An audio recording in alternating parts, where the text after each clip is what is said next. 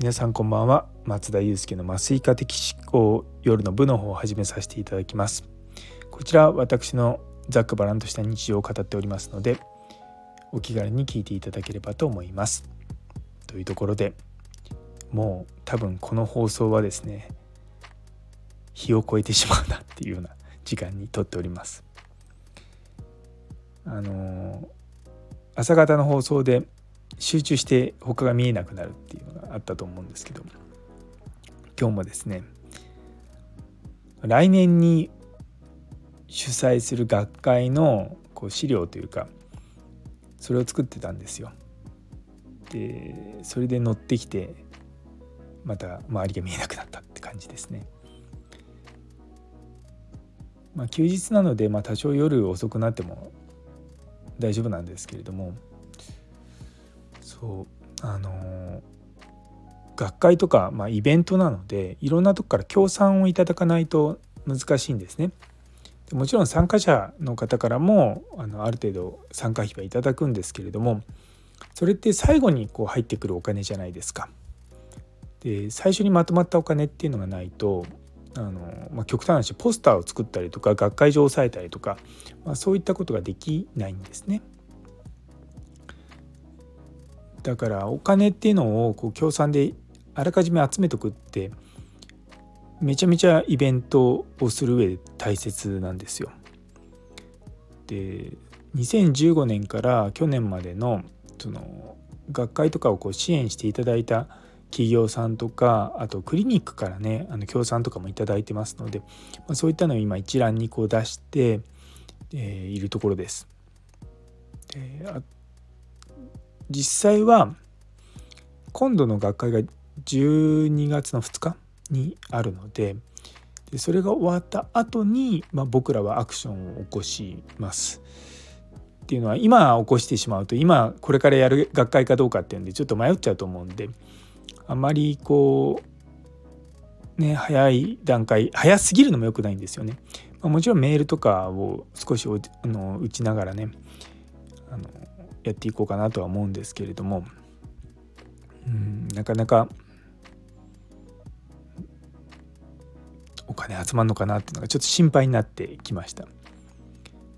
予算とかもいろいろとその年度によって違ったりとかするんですけど、やっぱりコロナの前と後を比べると圧倒的にコロナの後の方の予算が少ないんですよね。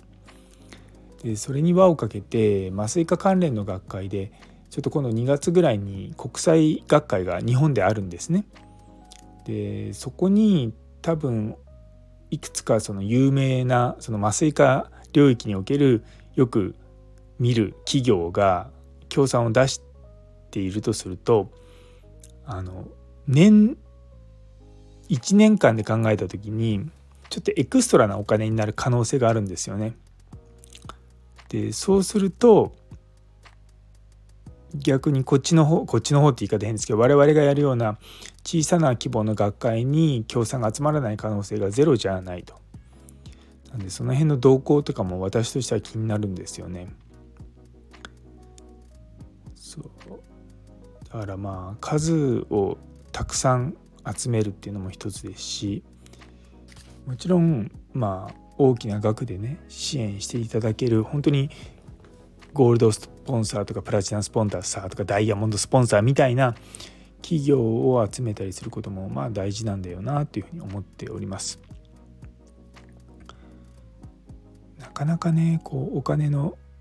集めるのって大変だよなと思いながらも、頑張って地道に頭下げてやっていこうかなと思います。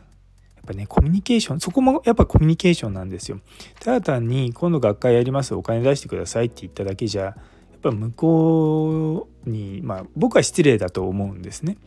やっぱり向こうからお金をいただくっていうことは、それに対して向こうにもちゃんとリターンがあるようにしていくっていう設計が大事だと思うんですよね。なんで、そこいったところをしっかりとやっていかないといけないんじゃないかなと思って個人的にはいます。やっぱりお金を出してくださった人にはどやってほしいって言い方変ですけども、しっかりとちゃんとそういった名前をよくあるその小6にこう名前を載せてるだけだとちょっと私としてはなんだろうな、インパクト弱いんですよ。もう少しこう例えば学会上で、もちろん希望すればなんですけれども、その協賛いただいたところの、